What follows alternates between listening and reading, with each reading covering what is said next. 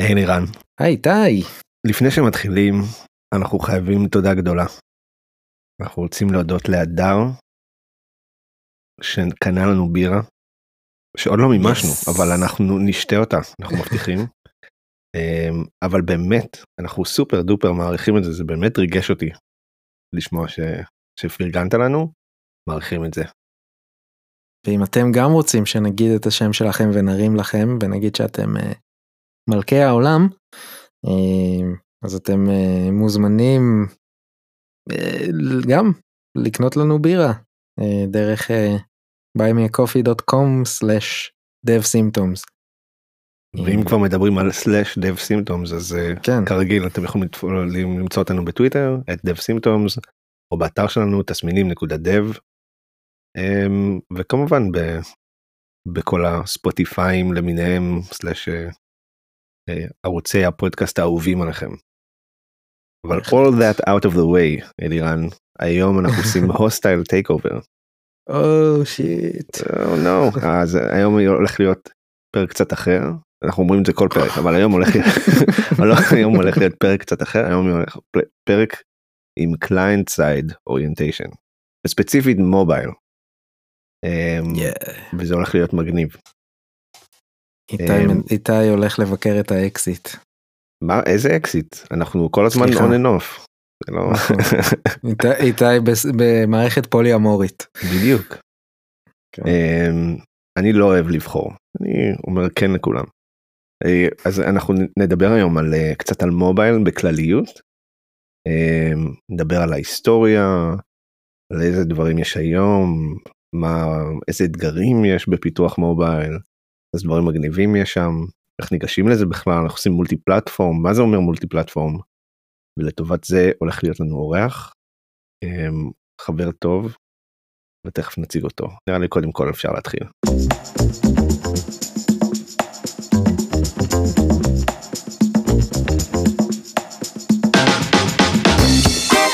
מפתחים תסמינים איתי ואלירן מדברים על תכנות, ניהול ותכלס, כל מה שבא להם.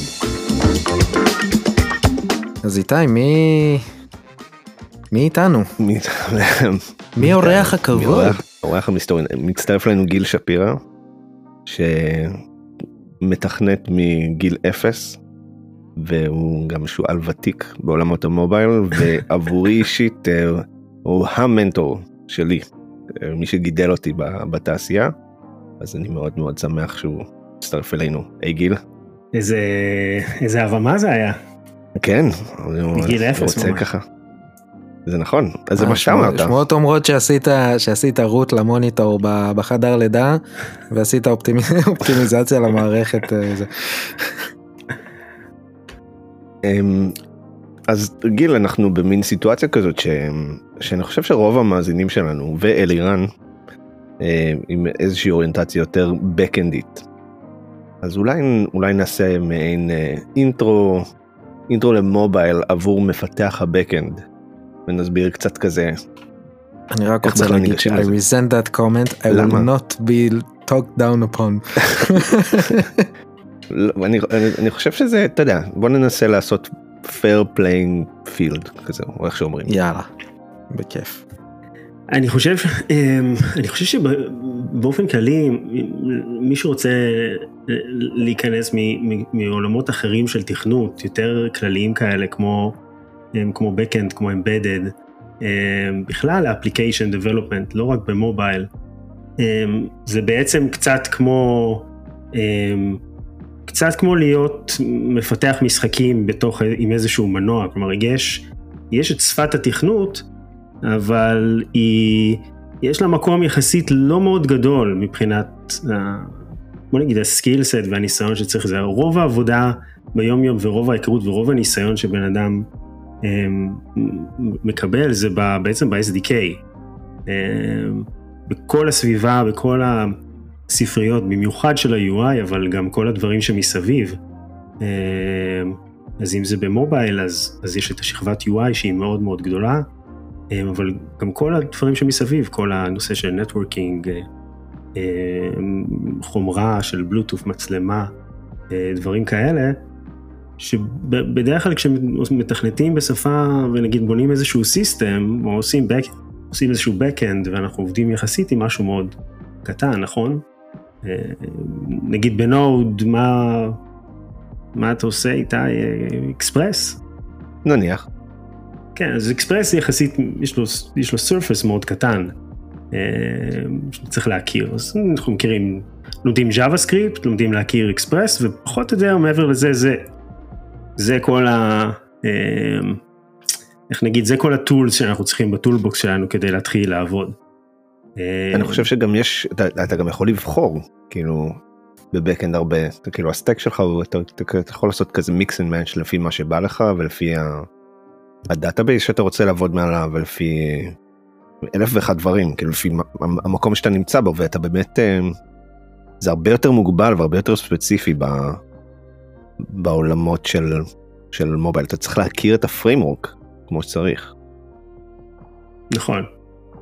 אמ, וגם זה, זה, אני חושב שלפעמים זה יכול להיות מאוד מאיים, במיוחד אולי, אולי דווקא למישהו ש, שהוא יחסית מתכנת מנוסה, ורוצה להיכנס לזה, מתכנת מנוסה כאילו בנישות אחרות, ורוצה להיכנס ואתה צריך איזשהו לבוא דווקא ב, ב, במין state of mind כזה של, של ג'וניור, או של כאילו מתחיל, וכן להתחיל מדברים יותר בסיסיים מ-Hello Worldים כאלה, בוא נעשה מסך פשוט, בוא נעשה זה, ו, ולאט לאט כאילו ללמוד. את כל, ה, את כל ה-SDK, כי את השפה, בוא נגיד ש...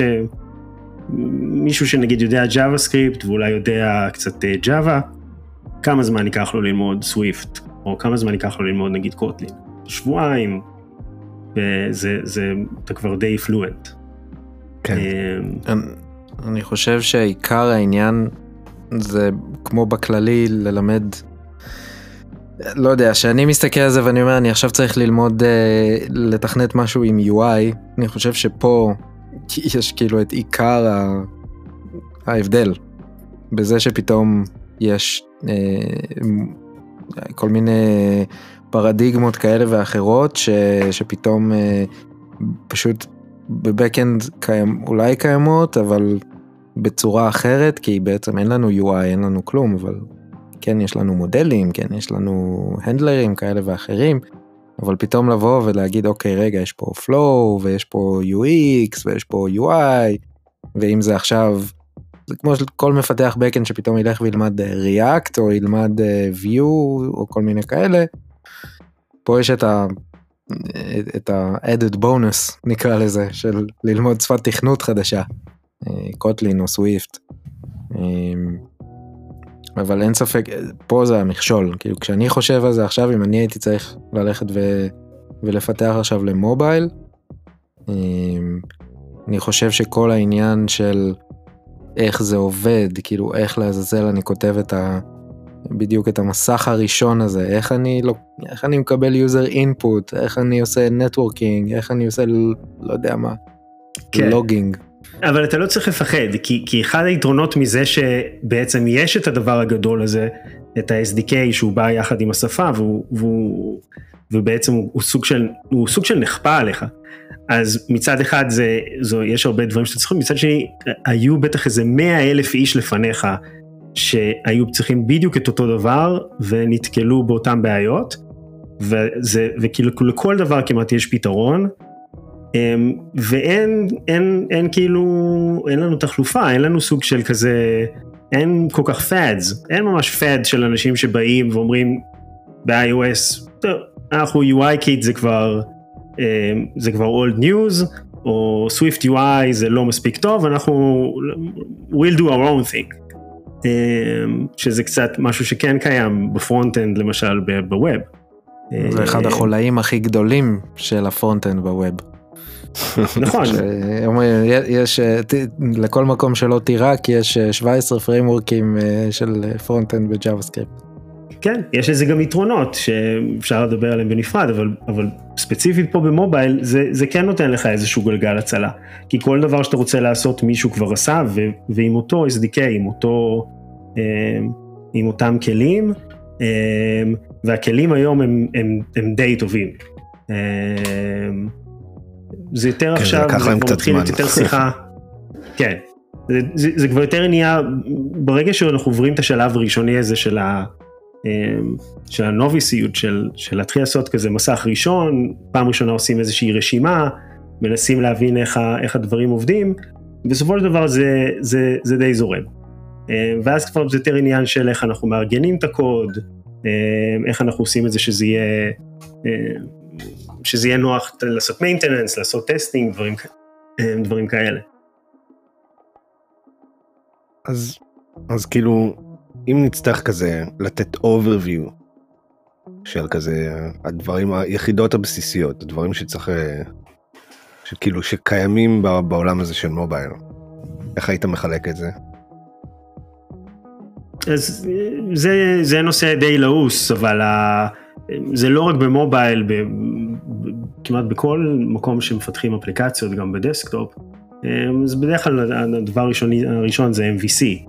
אה, אנחנו נחלק, נחלק בערך, אני חושב שהדרך הכי טובה להציג MVC, אה, מה שאני לפחות מכיר בהיסטוריה, זה לחשוב על איזושהי תוכנה של CAD, כמו תוכנה כזאת, אתם יודעים, שמעצבים איתם דברים תלת-ממדיים, נגיד איזשהו מוצר או איזשהו משהו, אז, אז מודל זה יהיה בעצם הצורה, איך שהיא מיוצגת, הדאטה שלה, זה נגיד יכול להיות אוסף של נקודות. בנקודות תלת מימד XYZ. זה יהיה המודל.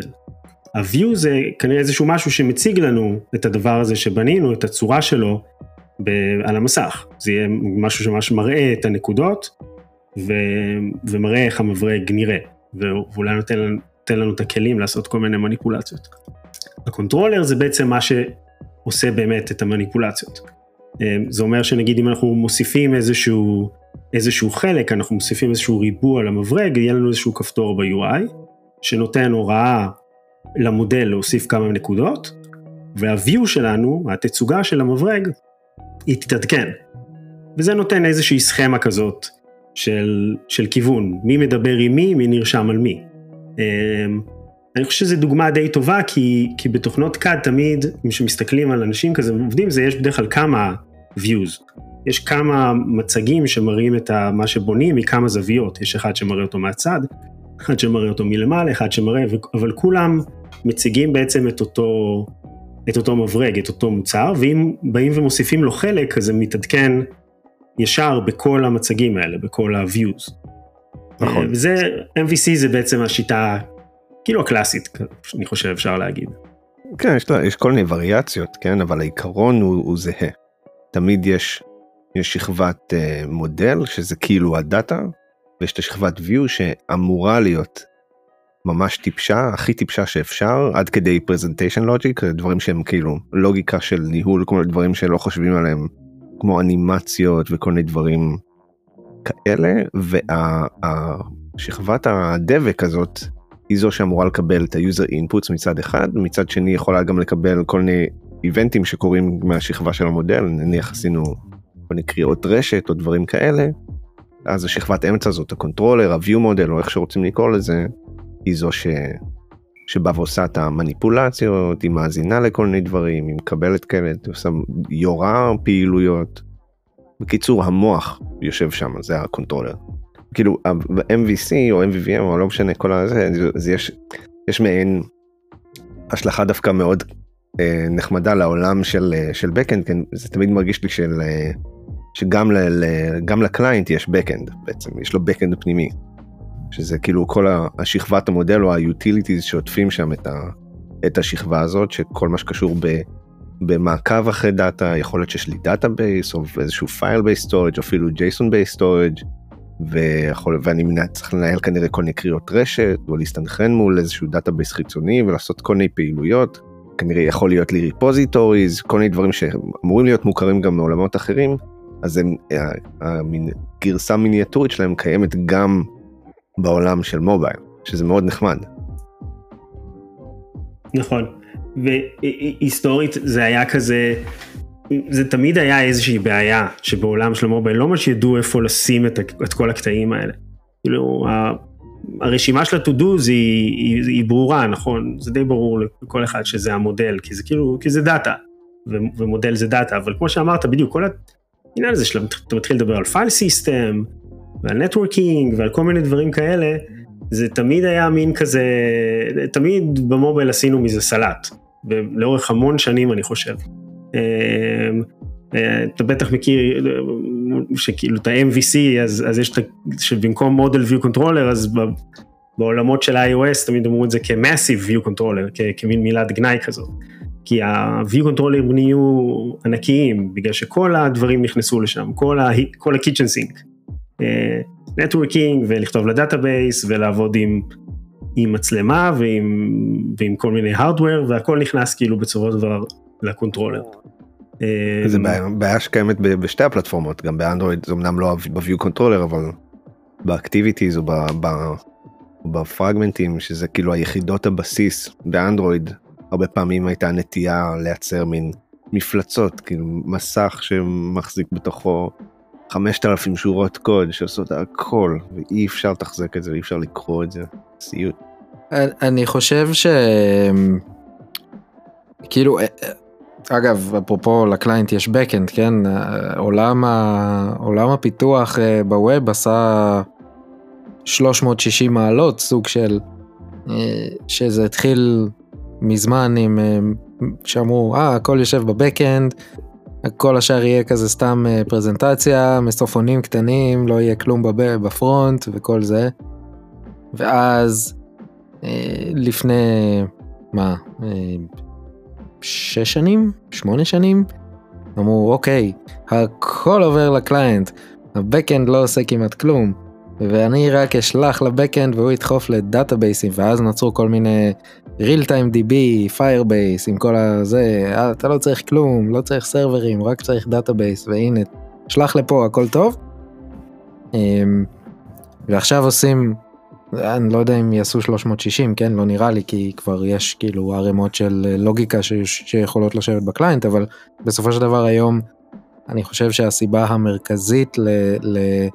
ל backend היא סינכרונים וכל מיני דברים אסינכרונים, סינכרונים בין מכשירים, כן? כאילו כל מיני state management כזה ברמה הרבה יותר גדולה.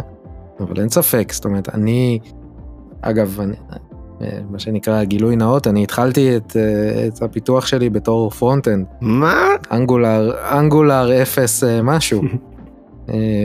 איך אני לא שמעתי על ואז, זה? ואז פשוט, ואז פשוט התאהבתי, הבנתי, היי, hey, Backend, יש פה רק קונסול, אני לא צריך לדבר עם אף אחד על CSSים, אה, ואז אמרתי, טוב, זה נהדר, ואז לקחתי את כל מה שלמדתי אה, על, על state management באנגולר אה, וכאלה באותה תקופה, השלכתי את זה על הבקאנד והופסלה זה עבד וקצת כאילו קצת מן הסתם finessing ו fine-tuning וכמה שנות ניסיון backend אחר כך זה, זה כבר נראה אחרת. אבל בסופו של דבר ה transition בין להיות מפתח client אה, כלשהו front web או מובייל לעבור ל backend זה הרבה יותר קל לטעמי מאשר לעשות את המעבר ההפוך. כשאתה בכלל לא חושב על UI ו-UX וכאלה ופתאום וואו, זה, זה נהיה חלק ממש ממש משמעותי לתכנן מסכים וכאילו בחיים שלי לא פתחתי זפלין, כן? כאילו אנשים מדברים איתי על זפלין וכל מיני כאלה, אוקיי, okay, whatever, it's a you problem, not a me problem. כן, זה, זה נקודה מעניין.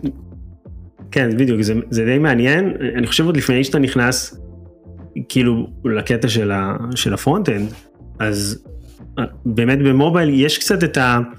בתור מפתח backend אתה בתכלס אתה, אתה רק יוצר איזשהו system. אתה לא ממש מתעסק עם, עם דברים מסביב, אתה מתעסק הרבה עם, עם, עם לוגיקה ו, ולחשוב, ו, וכמו שאמרת יש לך console, אתה, לא צריך לבדוק את ה backend שלך על Internet Explorer. אמ, ו, ומה שאיתי אמר מקודם לגבי זה כאילו של ל client יש backend, אז זה, זה באמת סוג של ככה, אתה, בתוך האפליקציה מסתתר בעצם איזשהו system, שאם אתה עושה עבודה טובה ואתה אה, מתכנן את זה כמו שצריך, אז, אז אפשר לעשות את זה בצורה שהיא אחרי זה תהיה יותר, תיתן לאפליקציה אה, להתפתח בצורה אה, יותר קלה, יותר קל לעשות ריפקטור, יותר קל לעשות מיינטננס. אה, וכאילו לחילופין, אם מפשלים בקטע הזה, אז, אז, אז זה פוגע אחר כך. זה באמת, כמו, ש, כמו שהזכרתי, זה, זה די מתכון אחרי זה לזה שכל האפליקציה שלך יושבת בעצם בתוך המסכים. שזה חדשות רעות. אז האמת שאלירן, אתה נגעת קודם בנקודה נקודה מעניינת שאתה אומר, אה, לא, לא צריך לחשוב על UI ול-UX, ואני תוהה כמה אנשים בכלל מבינים מה זה בכלל, מה זה UX, מה זה באמת UX ולמה למה זה כזה חשוב לחשוב על זה בתור מפתח מובייל, אני חושב, יכול להיות שזה אחד הדברים הכי חשובים. כאילו הכל מאוד חשוב, כן? אפשר להתפלסף על זה, אבל אחד הדברים הכי ש... שחייבים להנחות את הפיתוח זה בעצם, זה המחשבה כל הזמן על ה-UX, על ה-user experience. אז, אז איך, מה, איך אתה מסביר למישהו שלא כל כך... אה, אמ, כי באיזשהו מקום אמ, זה, זה חלק מה job description בין אם מישהו בין אם זה מוגדר אמ, בצורה מפורשת ובין אם לא חלק מה job description של מפתח מובייל זה, זה להתעסק ב user experience זה להבין איך איך אפליקציה איך ה user איך אפליקציה צריכה להתנהג ו, וסוג של כאילו מין היכולת להיות אמפתי למשתמשים ולצרכים, ולצרכים שלהם, אבל גם איך המשתמשים מצפים שמשהו יעבוד. וזה אומר אמ, בעצם להכיר את, ה, את המערכת. דיברנו מקודם על, על כשאתה רוצה להתחיל לפתח אפליקציה, אתה צריך להכיר את ה-SDK, אז בערך באותה מידה גם צריך להכיר את, ה, את, ה, את, ה, פשוט את, ה, את הפלטפורמה מבחינת איך היוזרים חווים אותה, איך המשתמשים. איך הם, איך האפליקציות שהם, שהם משתמשים בהם ביום יום הכי הרבה, איך הן עובדות, איך עושים כל מיני, כל מיני tasks, איך, אה, איך user יצפה ש... שלעשות, אה, נגיד להוסיף contact חדש, איפה הוא יצפה שהכפתור של ההוספה יהיה. איך, איך אמור לראות, האנימה, איך אמורה לראות האנימציה שעוברים בין מסך למסך, כדי שהבן אדם ירגיש שהיה איזשהו transition. ו... והרבה מהדברים האלה הם ברוב החוברות וברוב הסביבות עבודה שאני מכיר, בדרך כלל לא, לא ייתנו את זה למפתח. המפתח יצטרך להביא את זה בעצמו. יצטרך לדעת איך, איך לסדר את המסכים, איך, איך הפלואו יראה, איך אולי מטפלים בשגיאות, מה קורה עם, ה, עם, עם, עם עם, עם, עם כל ה flow כאילו בין, ה, בין, ה, בין, ה, בין האזורים השונים של האפליקציה. אז, אז ה bottom line זה שזה זה פשוט, זה חלק מה skillset שצריך לפתח.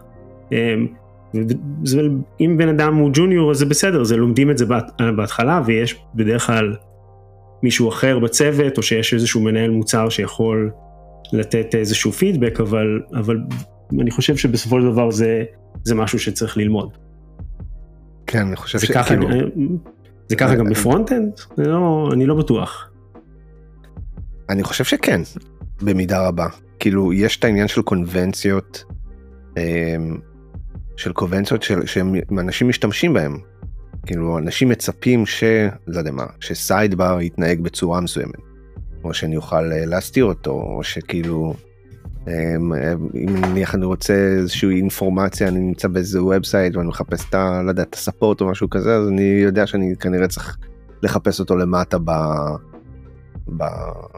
בבוטום בר שיש שם או כאילו לא יודע מה דברים כאילו תוכן ממורכז ונמצא במקום שיכול להתאים להרבה סוגים של מסכים אם אתה תפתח הרבה פעמים רואים את זה באתרים ש... ש... שכל מיני מתכנתים ממש ממש טובים שהם עושים מין דווקא מראים לעצמם ובסייט שהוא הכי הכי כזה נראה הכי נראה 1992 בכוונה אבל. אז אתה רואה כאילו הכל מיושר לשמאל הכל תקוע כזה זה כאילו אם אתה תנסה לעשות אה, אתר מסחרי ש, שנראה מאוד מוזר זה יהיה אותו סיפור. לדעתי. זה, זה נכון אבל אם אתה מסתכל על על אמ, על ווב אפס ולא רק על אתרים אז אתה הרבה יותר מרגיש שכל אחד הוא בעצם, זה, זה די המצאה מחדש. זה נכון שאם תיקח נגיד, לא יודע, אמ, material design, אמ, ותעשה Web App עם, עם material, אז כן, זה גוזר עליך איזשהו איזה שהן ציפיות וגם בדרך כלל איזשהו קונבנציות גם שיותר נוח לעשות אותן. נגיד יהיה לך floating action button, נכון? איזה פלוס כזה שהגול שמרחף בשביל נכון. להוסיף, יהיה לך את הדבר הזה, אתה אולי תשתמש בו. אבל, אבל אני חושב במובייל זה קצת, זה קצת נשחק בשנים האחרונות, אבל יש עדיין תרבות מאוד גדולה של כאילו אפליקציית iOS צריכה להיראות כמו אפליקציית iOS. זה נכון. זה לא בהכרח מוגדר היטב, אבל אפליקציית iOS צריכה להיות אפליקציית iOS ואפליקציית אנדרואיד צריכה להיראות כמו אפליקציית אנדרואיד, ופעם, שוב זה קצת נשחק עם השנים, אבל אני, אני ממש זוכר איך פעם בדיונים כאילו בכל מיני פורומים ובכל מיני זה, או בטוקבקים באתרי, בבלוגים כאלה של טכנולוגיה, אנשים היו, אנשים היו מדברים כאילו בצורה די דירוגטורי נגיד על אפליקציות אנדרואיד, שהיו נראות כאילו הם אפליקציות אייפון. זה, זה כאילו, זה, זה פופה, לא, נכון. לא עושים את זה. אז אם אתה כבר מדבר על פעם, אתה, אתה, אתה ממש ממש התחלת בהתחלה יחסית של העולם, לא כאילו ב-2007 עם יציאת האייפון, אבל ב-2009 כבר, נכון? אז אה, איך, איך כאילו... כשיצא SDK הראשון. אה, כאילו, תספר לנו קצת, זה, זה, זה סופר אה, מעניין איך הדברים התחילו. אני כן, אגב בינתיים כאילו הזדקנתי, מרגיש כמו זה כן סביב המדורה. זה סוג של, סוג של נכון. תקשיבו ילדים לסיפור שלי. פעם. אצלי לא היה controller בכלל, היה לי רק view. אז רגע, אני, אני, אני אשתף רגע במה שאני מכיר. אה, שלהי 2012 לדעתי, אה, חבר התחיל לתכנת אנדרואיד, הוא אמר לי, יואו אחי, זה אדיר, זה פה, זה שם, בלה בלה בלה בלה בלה. ואז היה לו Eclipse. כן. והוא תכנת ב Java, ה Eclipse, אני זוכר שראיתי את הדבר הזה, נחרדתי עד עמקי נשמתי מכל מה שקרה שם, כי היה איזה 700 דברים שהיה צריך לעשות בשביל לגרום לסביבה לעבוד. וזה שצריך להתחבר עם זה, וה plugin שצריך להתחבר להוא, וזה שצריך לזה, ומשהו ADB נראה לי, היה שם איזה משהו. עדיין יש. וכל מיני דברים כאלה. ואז אני, אני אמרתי, לא יודע, יש את הדבר הזה פה, JavaScript, נראה לי הרבה יותר מגניב. כן. אז מה, רגע, מה קרה מאז? Eclipse זה 2012, מתי זה Android Studio? איתי, אתה Android Studio הראשון 15? לדעתי 14 אפילו. לא רגע. כן, לדעתי די, לא, לא הרבה אחרי זה. 14, כן, נראה לי 14 יצא בטא הראשון, ואני קפצתי עליו עם שתי ידיים. 0.1 בטא, התקנתי אותו, never looked back. אמ, אז שאלתם כאילו אני, אני אלך טיפה אחורה, טוב אני לא יודע כאילו, לא יודע כל כך על, על, מה, על מה לדבר, כאילו מה מעניין בדבר הזה, אז אני אגיד, החוויה שלי הייתה פחות או יותר שהגעתי לעבוד באיזה סטארט-אפ ונתנו לי מקבוק פרו, אמ, מה שאני, late 2007, אם אתה רוצה לחפש איך זה נראה בגוגל, הכסוף הזה היפה, אמ, ו, ופשוט כאילו תלמד איך להכין אפליקציית iOS. כאילו יצא, בדיוק יצא ה-SDK אני חושב, אולי קצת לפני, אני לא זוכר כמה זמן אה, זה, זה היה iOS, אני חושב שזה היה עדיין iOS 2, ו Objective C, וכאילו פשוט תלמד, לא, לא ברור, אנחנו לא ממש יודעים מה זה, ת, ת, תתמודד איכשהו. כאילו היה, היה לנו ב-iOS את Interface Builder, כי זה היה קיים ב-Xcode גם, גם לפני, אבל Objective C היה יחסית עדיין מאוד לא אה, ארגונומי. זה, אני חושב שזה שנתיים לפני, או שנתיים או שלוש לפני שיהיה את ARC, את ה automatic reference counting, אז אז כל הזיכרון עדיין צריך לנהל אותו ידנית. כמו, כמו אה, בסינק. אה, כמו, כן, אבל, אבל פשוט עם reference counting, כלומר כל, כל דבר שאנחנו מקצים אנחנו צריכים או לעשות לו retain או לעשות לו release, כלומר לנהל ידנית את ה reference count. ו... אבל, אבל זה כאילו דרך שהוא בקטנה, כי, כי ברגע שמבינים את הקטע אז בסדר, יש קצת באגים, אבל קצת כמו שב-C יכול להבין את זה, פעם אחת אתה שוכח פרי ו, ויש אולי איזה vulnerability אבל אבל לא משנה אבל בוא נקווה שלא אבל זה קורה. אבל, אבל בסוף אתה קולט את הקטע. אמ, אבל אה, אבל העשייה של ה-UI היא הייתה הרבה יותר אה, הרבה יותר ידנית. מצד שני היה רק מסך אחד אז היה רק גולדן אחד 320 על 200 320 אה, קוראים לזה. ו... אז, אז זה, זה איכשהו היה יחסית גם באיזשהו מקום יותר קל, כי פשוט שמנו את ה-UI לפי הפיקסלים, והכל היה די פשוט. עד האייפון 5. אה, אז זה ככה זה היה ב-2009. ושנה אחר כך, ב-2010, אנדרואיד התחיל קצת לפני, אבל אני התחלתי בערך שנה אחרי, בתחילת 2010, אה, כשזה היה אנדרואיד 1.6. לא יודע כמה אנשים מבינים שזה ישן, אבל זה כאילו, אני, אני, אני לא בטוח כמה מכשיר אנדרואיד היו בארץ בכלל, כשהיה את 1.6. נראה לי שסימביאן עוד שלטה בשוק עם נוקיה וזה, לא? זה... זה... כן, זה, ו... זה לפני, אני חושב שבארץ הפריצה הגדולה של הסמארטפונים באופן כללי הייתה עם האייפון 4. אז אולי מישהו מכם יצליח מבלי שאני עם המקלדת שלי תעשה עכשיו את הקליקים, יכול לחפש. אני זוכר, זה אבל... זה אייפון 4 יצא בסביבות 2009 לדעתי. כן, אחד. 2009 או 10. כי אני זוכר חבר טוב מה, מהלימודים קנה אייפון 4 וכולנו צחקנו עליו. אני לא יודע למה כבר, אבל צחקנו עליו ממש. אני זוכר שקראתי לו אייפון המון זמן. עכשיו זה מצחיק, זה מצחיק אותי לחשוב על זה, אבל uh, אני זוכר שאני אייפון כאילו... 4 הושק ב-24 ליוני 2010. 10. כן, זהו. וזה בארצות הברית, ולקח זמן עד שהוא נכון. הגיע לארץ, ולדעתי כן. פחות או יותר באותו זמן אנדרואיד אה, התחיל כזה להיות יותר זה, אנחנו עדיין מדברים על לא הרבה אנשים. אה, כן.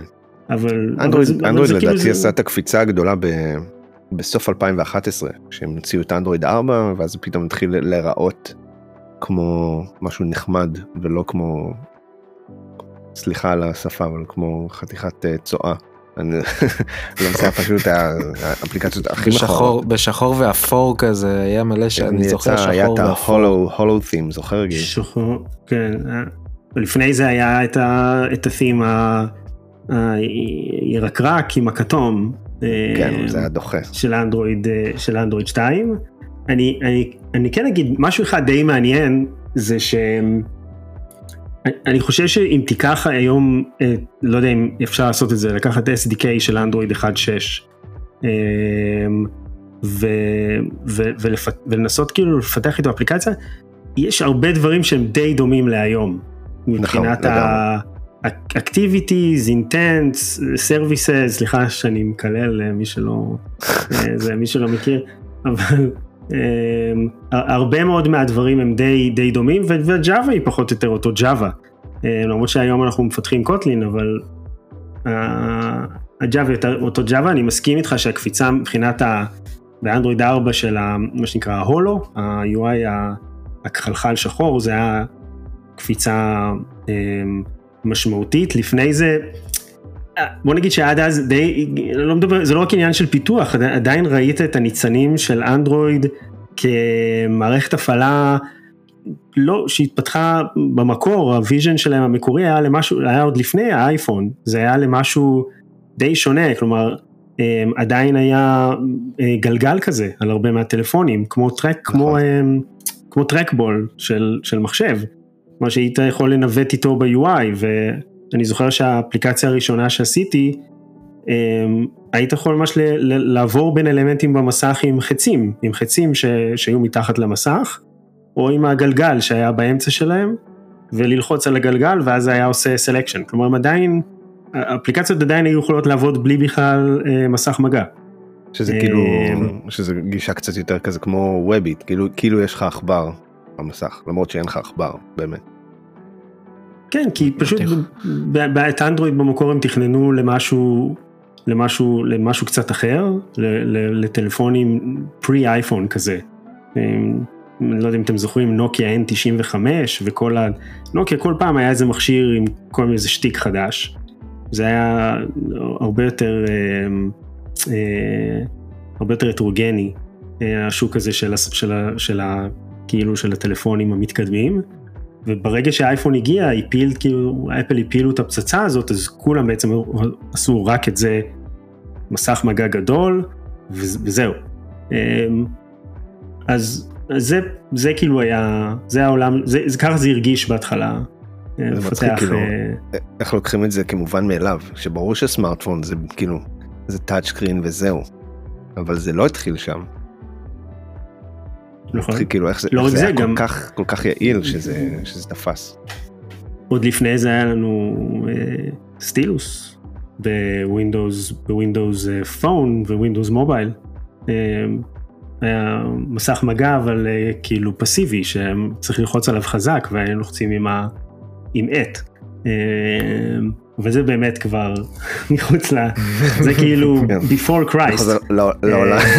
לעולם של פלם פיילוט וכאלה, אבל... אה, כן, כן, זהו, טראו וכל הדברים האלה נכון. שהיה לך, זה.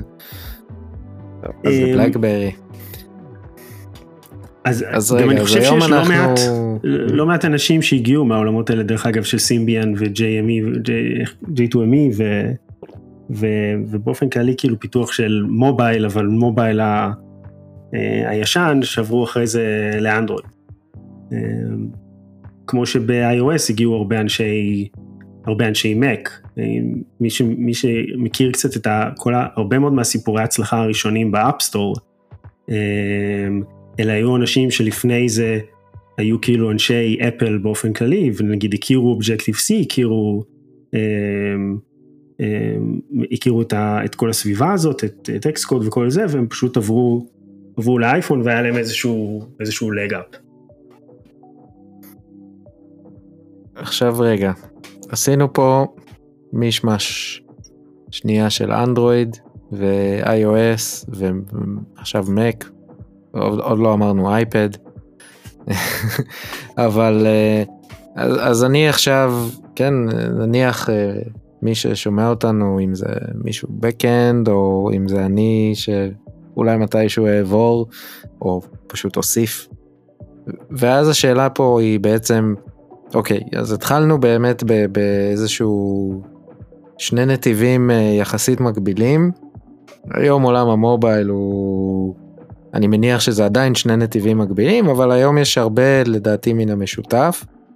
אז אם אני בתור, אה, בתור מישהו שעכשיו רוצה להיכנס לעולם המובייל, איך אני יכול לקבל החלטה, אוקיי, בא לי אייפון, בא לי אנדרואיד, כאילו איך זה משפיע עליי מבחינת, נקרא לזה, אה, נקרא, איך נקרא לזה, מחיר כניסה, אה, כמה תוך אתה יודע איזה learning curve יש פה כמה מה מה איפה איפה היית נגיד עם, עם עולם נטול זה כל הטלפונים יכולים להריץ גם אנדרואיד וגם iOS.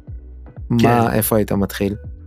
תשמע זה אחלה שאלה ואין כאילו אה, לא, לא אין, אין תשובה מספקת לזה כי בסופו של דבר רוב האנשים אני חושב גם אולי, אולי שווה שאיתי יגיד, כאילו כל אחד נכנס, אני חושב לפלטפורמה, כל מי שמפתח מובייל ונכנס לזה באיזושהי דרך, היה לו איזושהי כנראה החלטה שרירותית, אה, למה הוא בחר במשהו אחד, אבל אני, אני אגיד כמה דברים, אבל לפני זה אני רק אגיד, נגיד על עצמי, טוב, אז נכנסתי, כשהתחלתי ב-2009 היה רק iOS, זה מה, ש, זה מה שהחברה הייתה צריכה, ו, וזה מה, ש, זה מה, זה מה שעשינו. אני, אני מכיר אנשים שמבחינתם זה פשוט, אני רוצה להיכנס למובייל, ואם אני רוצה לפתח משהו ל-iOS אני צריך Mac, ויש לי כרגע איזה נגיד מחשב גיימינג של Windows, אז, אז אני צריך לקנות Mac, ואני צריך uh, כנראה טלפון כדי שאני אוכל לפתח. אז, אז אני חושב שהרבה אנשים מתחילים באנדרואיד פשוט כי זה, זה יותר קל,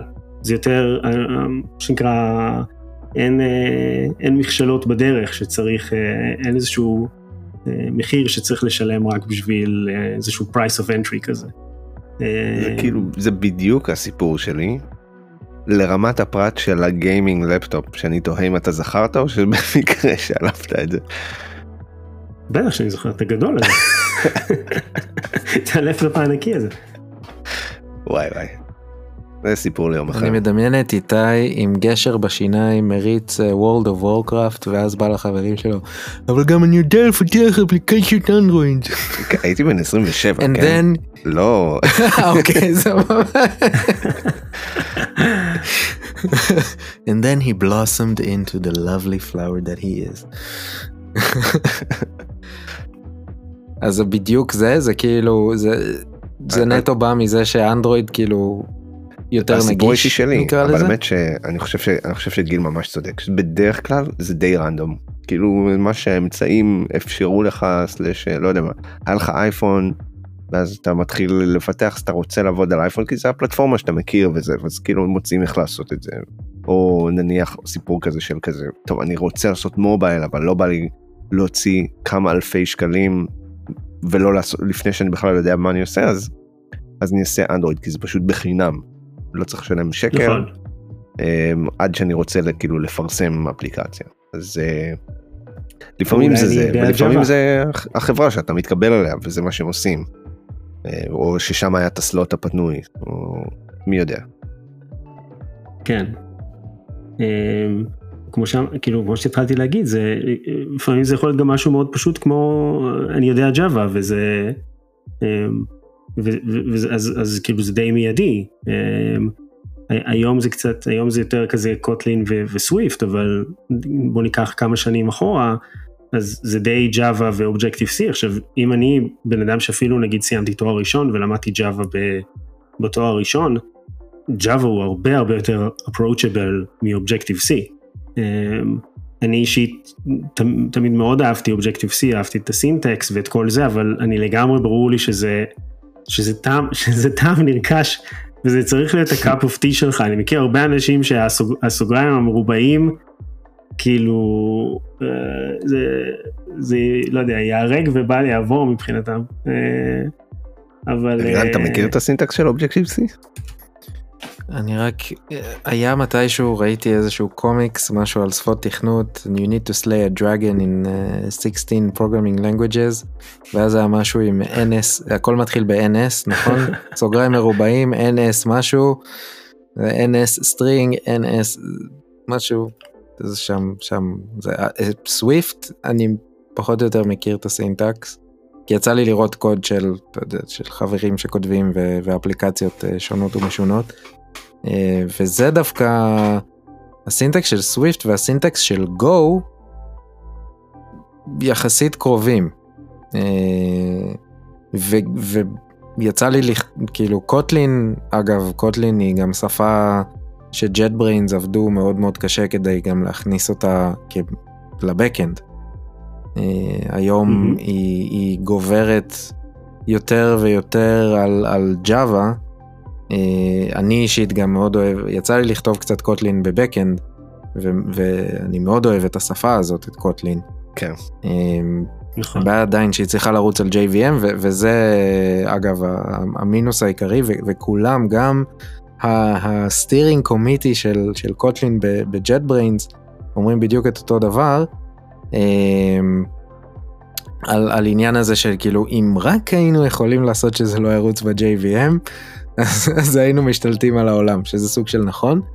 אמ, אז, אז אני חושב ש Swift ו Kotlin היום הם גם מאוד דומות ב syntax אה, כל, ה, כל הלמדות ו, ו, ודברים כאלה ש, שזה פשוט זה כיף לכתוב את זה. אמ, אבל עדיין לא יודע יש טוב זה, זה אתם יכולים לדבר על זה יותר אני עדיין מרגיש שיש אה, הייתי שמח אם היה אפשר קצת אה, to merge the experience כאילו אה, כאילו ש, שלא יהיה פה מה שאמרתם הקללות Mhm. שאמרתם קודם activities ו-intents וכאלה אלא שיהיה כזה ובהוא יהיה לא יודע משהו אחר ב-iOS שיהיה אה, החונטה הכל ביחד. כן, אנחנו קצת דיברנו על פרה-היסטוריה, וזה כן, אני חושב שזה טוב לקחת את זה כאילו ל... to the present day, כי, כי היו הרבה דברים, היו הרבה דברים שהשתפרו. ואני אומר את זה בגלל שהדבר העיקרי שהשתפר זה, זה השפות, שהן הרבה יותר אקספרסיביות, הרבה יותר אה, כאילו tight מבחינת אה, כמות הקוד שצריך לכתוב וכמות ה... כאילו החזרת, הדברים, הדברים שצריך לחזור עליהם אה, ובכלל ה verbosity וה boilerplate, הכל היום בקוטלין ובסוויפט הוא הרבה יותר, הרבה יותר ארגונומי, הרבה יותר נחמד. ואני חושב שזה כאילו איכשהו דיברנו על, כמו שאמרת עם השפות, זה, זה באמת מאוד מאוד דומות, אמרת שהסינטקס של סוויפט וגו די דומה, יש לי לפעמים דברים שאני כותב אפליקציה, אני כותב נגיד מודול באפליקציית iOS, כותב מודול באפליקציית אנדרואיד, ואתה תעשה דיף בקוד, זה ממש לפעמים אתה, אתה לא יודע אפילו מה זה מה. באיזשהו מקום גם ה-UX קצת הוא די, אה, די, די התכנס, אני חושב. הרבה מאוד אפליקציות היום הן נראות, נראות די אותו דבר, אני חושב שגוגל הם די הדרייבר הגדול של זה. אמ, וכאילו בזה שהאפליקציות שלהם פחות נראות אותו דבר בשתי הפלטפורמות, נכון? כן, בגדול, ספציפית. עד כדי, אה, אני יודע, עד כדי מרכוז כותרות וכאלה. כן, אז, אז זה נכון שעדיין יש את הסיפור הזה של האקטיביטי לעומת view controller, אבל זה כזה, זה מתחיל להיות כבר, אה, זה, זה מתחיל להיות יותר פשוט. אמ, זה מתחיל להיות כבר עניין שאם אתה מפתח אנדרואיד מנוסה, אז, אז בדרך כלל השאלה של ברגע שלמדת בסיס של פיתוח ב-iOS, אז, אז זה די אחד לאחד, כאילו במובן של אני עושה עכשיו את הפעולה, אני, אני עושה את הדבר הזה, איך עושים את זה ב-iOS ספציפית. אין איזשהו, אין איזה פרדיגמה אחרת, כמעט שהופכת את זה להיות כאילו בכלל עכשיו אני צריך לכתוב משהו אחר לגמרי, לא רק מבחינת הסינטקס, לא רק מבחינת הקוד, אלא, אלא בכלל המודולים שפה הם שונים, הקשרים הם שונים, זה לא ככה, כאילו זה יהיה ממש כמעט אחד לאחד. אני, אני חושב שזה נכון, כאילו מי שנכנס היום לעולם הזה, מצבו פי מיליון יותר טוב ממה שהיה לפני, אפילו לפני 4 או 5 שנים, כאילו שזה לא כזה הרבה זמן. שהיה צריך לעבוד הרבה יותר קשה כדי לבנות אפליקציות בצורה טובה ולעבוד, לעשות הרבה יותר דברים בידיים. והיום יש הרבה יותר אה, עזרים לעשות את זה, אבל נניח ספציפית, אני חושב בעולם, וזה כאילו, זה כנראה, זה איזשהו trade off, אה, יש איזשהו הבדל משמעותי בין iOS לאנדרואיד, ש-iOS מרגיש ש Apple כזה מאוד באלימות כמעט אומרים כזה אוקיי זהו יוצא גרסה חדשה אנחנו fucking Swift 4 שובר את Swift 3 ולא מעניין אותנו וכאילו deal with it ויוצא גרסת iOS 11 iOS 10 הופך להיות לא רלוונטי כבר כאילו תוך כמה חודשים ו... ואנדרואיד זה כאילו אתה פשוט סוחב מטען שמרגיש שאנחנו לעולם לא נשחרר אותו. ו... וזה גם חוזר לנקודה הזאת שאתה אמרת שכאילו שאם אתה מנסה לבנות היום אפליקציה שפועלת רק על אנדרואיד 1.6 אז אתה די תצליח לעשות את זה זה בגלל שהפרגמנטציה וכל הבעיות של איך הם עושים distribution ל-OS הם, הם כאילו כמו כמו מטען חורג שאנחנו סוחבים איתנו כאילו הדברים האלה תמיד תמיד תמיד יש את ה... את התמיכה לאחור. ואנחנו תמיד צריכים לבנות דברים ולחשוב על כל אותם המשתמשים שיש להם שסוחבים טלפונים ישנים עם גרסאות ישנות ואין שום אכיפה על הדבר הזה. כן, נכון, אבל אני חושב שגם בזה זה המצב הוא יותר טוב. אתה מרגיש שם את הפרגמנטציה באנדרואיד אמ, אני חושב רק שאתה כאילו איפשהו באזורי הספר כזה, שאתה ממש כזה על, ה, על, ה, ב, ב, על הגבול, שאתה מתעסק עם, עם, עם דברים שהם יותר, אמ, שהם יותר איזוטריים, וכשאני אומר איזוטריים אני מתכוון, רוב האפליקציות לא משתמשות בהם, זה, זה מה שאני מתכוון. נגיד אם אתה, אני הרבה פעמים נותן את הדוגמה של בלוטוף, כי רוב האפליקציות לא צריכות להתעסק עם בלוטוף, אמ, ו, ואז זה, זה כאילו יכול להיות יותר... יותר בעייתי, כי, כי יכולים להיות פשוט בעיות, לפעמים יש בעיות ממש, באגים במכשיר עצמו, שהם איכשהו כאילו מחליקים, כי, כי רוב האפליקציות לא, לא, לא עובדות על הדבר הזה, לא משתמשות בדבר הזה. אבל אני כן חושב שהדברים שה, העיקריים בפיתוח של האפליקציה, רוב מה שאתה מתעסק איתו, נגיד 90% מהזמן, ה-UI והכל זה, זה, זה די בעיה פתורה היום, גם באנדרואיד. אמ, אני חושב, אני, אני, אם אני כותב אפליקציה עכשיו, שהיא צריכה להיות לקהל די רחב, ו, ושהוא לא קהל, כאילו לא קהל בהכרח, נגיד שהם של consumers שאפשר לבחור, נגיד אני לא יכול לוותר על אנשים שיש להם טלפונים ישנים, אני חושב שאני די בקלות יכול היום לכתוב אפליקציה שהיא targeting את אנדרואיד SDK 11, כלומר את האנדרואיד הכי, uh, את האנדרואיד הכי חדש, את אנדרואיד 11 סליחה, uh, עם SDK 30, ושהיא תומכת לאחור עד אנדרואיד 5.1, שזה כמה שנים אחורה? נראה לי שש שנים. 2000 ו... כן, לא משנה, פחות או יותר, אנדרואיד 5, אנדרואיד, בטח אם אני רוצה לטרגט את אנדרואיד 6, אמ, זה לא בעיה, אני אפילו, אני גם לא ממש ארגיש שזה כזה בעייתי, נכון? כאילו כמה, מה אני אפסיד בתכלס מזה שאני מטרגט את אנדרואיד 6, יש כל מיני אמ. מקומות שאני אצטרך לבדוק, אולי אמ, אצטרך לבדוק כן. משהו, אבל אני חושב שיחסית זה, זה גם הבעיה הזאת אני חושב איכשהו, איכשהו השתברה. אז כאילו אני חושב ש, שזה מוביל אותנו לאחד הנקודות ה... שהן, שמאוד מאוד אה, מאוד כואבות בעולם של, של פיתוח מובייל אה, ולא כל כך אה, אולי לא כל כך ברורות מאליהן ב... לאנשים מבחוץ וזה שהמון פעמים בחברות אז יש לך מוצר יש לך איזושהי אפליקציה ויש לנו את שתי הפלטפורמות שלנו iOS ואנדרואיד ובעצם זו סיטואציה די ייחודית, כי ברוב המקרים, לא תמיד, כן, כל, כל החברה והבחירה שלה, אבל ברוב המקרים יהיו שני צוותים ש... שבעצם יפתחו את אותו מוצר, פשוט על פלטפורמות uh, שונות.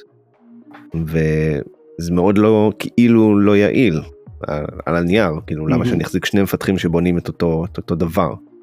אה, נכון. אז איך, איך, איך ניגשים לעולם הזה של מולטי פלטפורם, מה, מה כאילו, מה עשו, מה פועל, מה לא פועל, מה אפשר לעשות, מה אתה אוהב לעשות. כן, תשמע, גם כמו שאמרתי מקודם על השאלה של אלירן, על השאלה הזאת, אין, אין פה תשובה טובה. כי אם אתה תסתכל נגיד על עולם ה desktop, יש לך פחות או יותר את, אותה, את, אותה, את אותם שחקנים, אה, כאילו אנלוגיים, יש לך את Windows ויש לך את Mac ויש לך גם לינוקס, ומה מה, מה היום עושים בעצם לאפליקציות desktop? עושים אותם עם אלקטרון. אמ, ומקריבים די הרבה מבחינת performance, מבחינת אמ, אמ, נגיד אה, זיכרון או כל מיני דברים כאלה, בשביל לעשות רק מוצר אחד שעובד בכל מקום. ו... כי, כי בעצם מבחינת הביזנס קייס פה הוא ברור, למה לנו לתחזק בעצם שני מוצרים שעושים אותו דבר. Um, הבעיה היא שבעולם המובייל אין, אין כל כך, um, אין כל כך משהו כזה, um, שהוא לפחות, לפחות לא משהו שהוא נהיה, um, איך נגיד את זה, משהו שהוא כל כך כאילו בעצם כבר um, מקובל על כולם שהוא עובד, um, כן. כמו אלקטרון. אין איזה industry standard, יש כמה דברים. כן, זהו. כן, יש את React Native, יש זה, אבל, אבל אף אחד מהם הוא לא באמת, הוא, הוא, לא, הוא לא באמת תפס עדיין בתור אמ, כאילו the obvious thing to do. אמ, ואני אגיד שלדעתי זה רחוק מזה. אמ, היום עדיין אני חושב זה לחברות מספיק גדולות, או אם אין להם צרכים מאוד ספציפיים, בוא נגיד שאם יש להם את האנשי, אם יש להם את האנשי, נגיד, אם יש להם אנשי JavaScript, אנשי front-end, או אם האפליקציה שלהם בסופו של דבר היא אין לה דרישות מיוחדות מהמערכת, זה יכול להיות החלטה טובה, ללכת על משהו כמו um, React Native um, ו- ולעשות את זה. אני חושב שברוב החברות אבל, אם אנחנו מסתכלים נגיד על המבחן שלי הוא תמיד, בוא נסתכל נגיד על האפליקציות בטופ, כמה מהן הן לא כתובות בנייטיב אנדרואיד או בנייטיב iOS. המספרים הם, הם די קטנים. אמ, לעומת זאת אם נסתכל על אפליקציות desktop הכי חשובות שיש היום, אמ, כמעט כולם היום אפליקציות אלקטרון של החברות הכי, הכי גדולות. תכלס גם ה-IDE, אני חושב ה-IDE שהוא הכי בשימוש, VS Code. נכון. הוא גם באלקטרון. כן וזה מעניין כי, כי, כי, כי הרבה פעמים אלקטרון הוא, הוא כאילו נחשב כבד ומסורבל ו bloated ו Slack דורש לך ג'יגה בייט זיכרון איכשהו VS Code מצליחים לעשות זה מצליח לראות טוב כאילו מבחינת performance mm-hmm. אבל אבל זה כל כך זה כל כך קוסם מבחינת, מבחינת פיתוח ומבחינת, שוב, to, to make a business case למה אנחנו הולכים לעשות, שזה לא כל כך משנה שה, שזה bloated וזה לא משנה שזה כל תוכנת כזאת שרצה לנו על, ה, על הלפטופ או על ה desktop, היא, זה עוד instance של Chrome אה, שרץ שם עם כל הדברים האלה. בסופו של דבר לחברה זה, זה, זה הדבר היחידי שמשתלם לה לעשות. במובייל אנחנו לא, אנחנו לא שם. אה, יש את Flutter, שהוא עדיין, אני חושב, הוא עדיין, עם React Native הוא סוג של במיינסטרים, אבל הוא עדיין די, לדעתי, די נישתי. אה, שוב, אם מסתכלים על, על כאילו, על, על, על אפליקציות בטופ, פלאטר הוא עדיין כאילו משהו שהוא די נישה.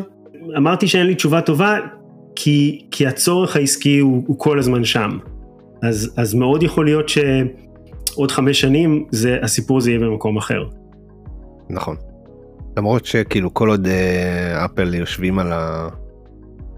כאילו כאילו אפל צריכים לזרום עם זה אני חושב יותר מאנדרואיד כדי להגיד כאילו אוקיי כי מבחינתם הם כל הזמן שוברים אז כאילו גם ה... גם הפלטפורמות האלה צריכות כל הזמן to keep up, up to date במידה רבה. נכון. וגם יש להם את האינטרסים שלהם. עכשיו, יכולים, לא יודע, לחשוב על איזשהו תסריט דמיוני שבו נגיד עוד שנה אה, בגוגל היו גוגל מכריזים שפלאטר מעכשיו זה the one true way לפתח אפליקציות באנדרואיד. ואתה יכול לראות את זה קורה. אה, ונגיד שהם יתמכו בשתי הפלטפורמות, גם באנדרואיד וגם באפליקציות פלאטר. ואז בכלל, אם אתה עכשיו בכל מקרה צריך לפתח אפליקציית פלאטר לאנדרואיד, והיא עובדת ב-iOS, אתה באמת הולך להשקיע עכשיו את ה, את ה... בתור נגיד מנהל, בתור מנהל פיתוח או, או, או, או מנכ"ל של סטארט, הולך להשקיע את הכסף בלהרים אפליקציות iOS בשביל מה? רק בשביל אולי שהיא תיראה קצת יותר, לא יודע, בשביל מה? כאילו מה, מה, מה אתה תרוויח מזה? אמ, אז, אז זה מאוד, אמ, אז זה מאוד כאילו, מאוד uh, יכול להשתנות. מצד שני, אצל, אצל אפל מבחינתם זה לא, זה לא משהו שהם היו רוצים. ו, ויש גם מכשולים, נגיד, סתם יצא לי לעשות לפני כמה זמן ב-iOS 14, אם אתם מכירים, יש את הווידג'טים החדשים שאפשר לשים על ה... בצד שמאל, כאילו כשזה, או שאפשר לשים אותם ממש בין האפליקציות, נגיד לשים בין, ה... בין אה, האייקונים של האפליקציות, לשים כן, לשים כאילו 4 על 4 כזה, נכון? לשים 2 על 2 כזה של קלנדר, אה, זה, זה ממש, זה, זה נכנס ב-iOS 14. Uh, אבל הדרך היחידה לעשות את זה, זה עם Swift UI, עם ה... עם ה... כאילו עם הפרמורק החדש של, ה, של ה-UI ב-iOS וב-MacOS. הדרך היחידה לייצר בכלל ווידג'ט כזה זה עם Swift UI. אז, אז אם אני עכשיו יש לי אפליקציית פלאטר של iOS ואני רוצה ווידג'ט, מה אני עושה? כאילו, זה לא טריוויאלי.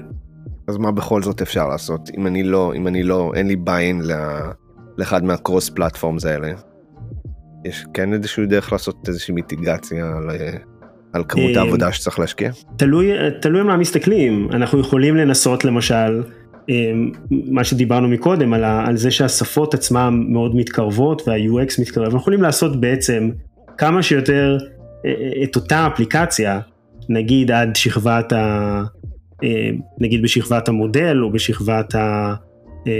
שכבת ה controller או שכבת ה-view, אנחנו יכולים כמה שיותר לנסות לעשות את אותה אפליקציה בין שתי הפלטפורמות, שהקוד יהיה זה, שה flow יהיה זה, שאנחנו לא נצטרך לחשוב פעמיים על איך אנחנו מתכננים את המודולים או איזה, איזה abstractions אנחנו עושים בפנים, וכל מיני דברים כאלה, בוא, בוא נכתוב, בוא בעצם, בוא נחליט מה אנחנו עושים פעם אחת, ואז רק נכתוב אותו בשתי השפות, כאילו זה קצת כמו, לא יודע, קצת כמו שאני אכתוב סיפור פעם אחת באנגלית, ואז אני פשוט אתרגם אותו לעברית, אני לא אנסה להמציא שני סיפורים. אמ, אז זה איזושהי מיטיגציה אחת. שזה בתור מישהו שמפתח בשתי הפלטפורמות, אז לי זה די, למשל, די קל לעשות, אני, אני כותב פעם אחת, חושב איך אני רוצה, איך אני אעשה את זה, איזה החלטות אני עושה מבחינת design, מבחינת abstractions, um, מבחינת product מיני הדברים האלה, ובסופו של דבר יש לי קוד נגיד ב Kotlin, ו... ואז לקחת ו... ופשוט לשכתב אותו מחדש ב Swift, זה מעט מאוד עבודה. Um, וזה איכשהו נותן לעשות מיטיגציה, אבל אם אתה, אם אתה VP R&D אתה עדיין צריך שיהיה לך או בן אדם אחד שיודע לעשות את שתי הפלטפורמות, או שיהיה לך בן אדם שיודע לפתח iOS, בן אדם שיודע לפתח סוויפט. אה, בן אדם שיודע iOS סליחה, ובן אדם שיודע לפתח אנדרואיד. אה, זה מה ש... זה נראה לי איפה שאנחנו נמצאים היום. נו אז אלירן אתה מרגיש שאתה אתה מוכן להיות מפתח מובייל? אני עדיין אוותר על ה-UI.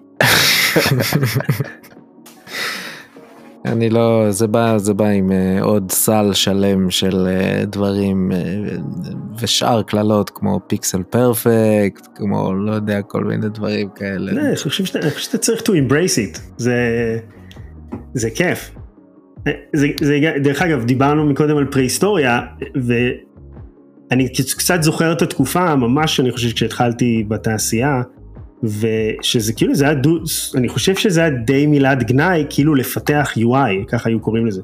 כאילו, לפתח UI, זה לא יודע, ב Visual Basic, אתה שם גורר קונטרולים ומחבר אותם אה, לכל מיני דברים, זה, זה אשכרה, אני חושב שהיה כינוי גנאי, ו, ולא יודע, היום נראה לי שזה מרגיש לי לא ככה, כאילו זה, זה באמת, זה די fun בסופו של דבר, כי, כי זה קצת, אני אתן קצת, אה, זה קצת כמו שנגיד בסטארט-אפ, לפעמים אנחנו מרגישים שאנחנו ממש, יש קשר יותר קרוב ל end user, יש קשר, קשר יותר קרוב ללקוח, אנחנו ממש בונים משהו ואנחנו רואים את האנשים שמשתמשים בזה ו, וזה מרגיש, אני חושב שיש גם משהו כזה ב-UI וב-UX מאוד נחמד, בלבנות, אמ, אה, לבנות אינטראקשנס שהם מה שנקרא, שהם delightful.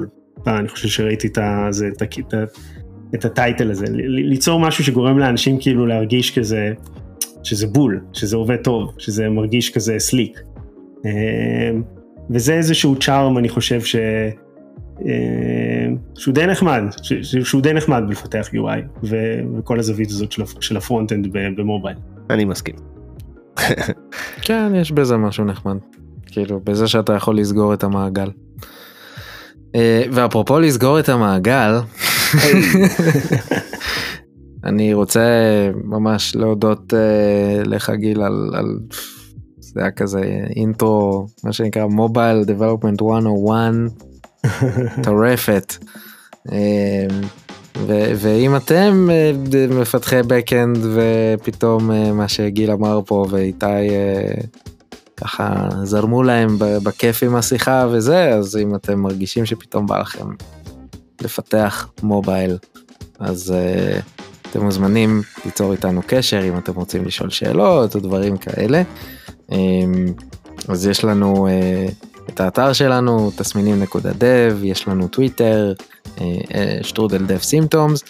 אם אתם אוהבים את מה שאנחנו עושים, כמו הדר המלך שקנה לנו בירות, תודה אדם. אה, אז אתם מוזמנים להיכנס ל-buymeacoffee.com/devsymptoms. אני דרך אגב אה, עדיין מחכה לבירות. זה בדרך בדרך בוולט. שלחנו זה, זה הוא כבר אצלך כבר אצלך. אה, ו, וזהו ואנחנו זמינים בכל האפליקציות פודקאסטים למיניהם ו- וזהו, אז תודה רבה גיל, היה ממש ממש ממש כיף. אפשר? היה כיף כרגיל, ותודה לכם שהאזנתם לנו. יאללה ביי. ביי.